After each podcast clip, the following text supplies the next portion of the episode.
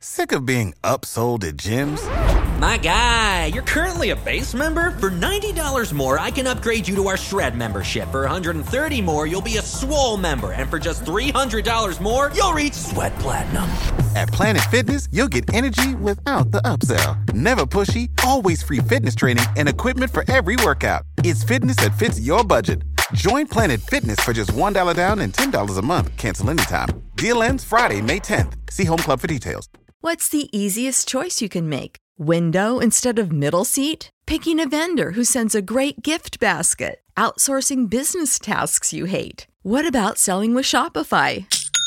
Whether you're selling a little or a lot, Shopify helps you do your thing, however you cha-ching. Shopify is the global commerce platform that helps you sell at every stage of your business. From the launch your online shop stage to the first real life store stage, all the way to the did we just hit a million orders stage. Shopify's there to help you grow. Whether you're selling scented soap or offering outdoor outfits, Shopify helps you sell. Wherever and whatever you're selling, Shopify's got you covered. Sign up for a $1 per month trial period at shopify.com slash try. Go to shopify.com slash try now to grow your business, no matter what stage you're in. Shopify.com slash try. What's up, everybody? Bo here with another Star Wars Bad Batch TV talk. So it's interesting with me being out this last past week. Of all of the shows that I thought, you know what, I probably just won't make a TV talk for. I might even not even, I don't know. If I watch it, it's going to be maybe right before the next episode or something like that. Of all of these, it was going to be Bad Batch because we've been mostly getting a lot of filler episodes that, you know, are fine. Like literally, they're just fine. The character moments haven't really had a whole lot of payoff for me personally.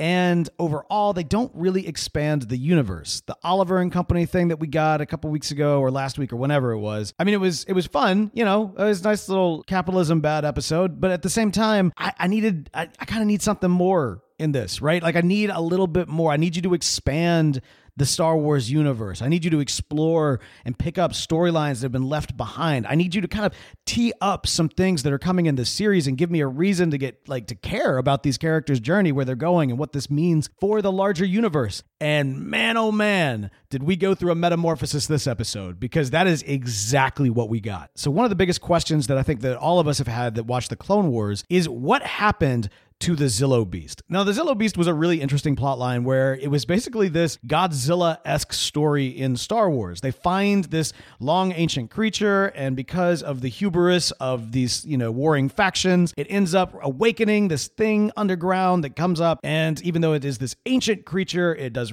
you know, massive havoc to the modern world and all that kind of good stuff. And what do they do after they finally defeat it? Well, they capture it and they bring it to Coruscant so it could do it all there. It literally rampages through Coruscant. I remember it was so bizarre seeing this giant alien rampaging through Coruscant. And it was just a really fun episode. It was so much fun. It had very interesting properties too, because aside from the fact that it was like massive, its skin was so hard that a lightsaber couldn't pierce it. Something organic that a lightsaber couldn't actually cut through. This obviously had a lot of interest to one then Chancellor Palpatine, now the Senate, aka the Emperor. He wants to make sure that he's getting all of the data off of this creature that he can use for his own protection and perhaps something more. Maybe a different kind of Jedi hunter, a, different kind of Jedi killer. So the Zillo Beast, while dead, has now been cloned. And whether or not he's been cloned and this is what he was like in kind of his primordial stage, or if this is like this altered version of the clone, which I think is probably more accurate, they've created these smaller ones. I remember in the opening sequence to this episode where, you know, rather than this massive kind of look over a uh, a you know kind of a biome over a planet. We get just space and then boom here's this like torn apart ship that is just floating out of hyperspace. It's very eerie going through the corridors seeing the scratches i got a lot of vibes from uh, jurassic world at the end of that movie or near the end of that movie when they bring the T-Rex to New York City and you know there's just body parts and scratches everywhere because the baby and the big one got loose. We see a lot of different interesting properties that this one has either been, you know, created with or has always had in terms of how it can get small, how it can get big. I'm sure some of that's just practical because you do want that, you know, transportation element of this creature at least for storytelling if not for practical purposes in, in universe. But they have to get this to this off-world facility where we see that Lama Su and Lamasse, I don't like I can't remember the long neck people, the cloners. Damn good ones too. They're all locked up. They've been controlled. Their society and civilization have been wiped out by the Empire. They've been totally used. Now they are I guess not really being forced as of yet. They're actually trying to get them to help them as they work towards experimenting more and more with something. That's right. We don't really know what this cloning facility, how things are changed. We know that the, you know, the stormtrooper program has been initiated. We're no longer dealing with clone soldiers, so we're dealing with some different kind of creepy science experiments. Y'all, I think Dave Filoni is doing here and in Mandalorian the same thing he did in Clone Wars.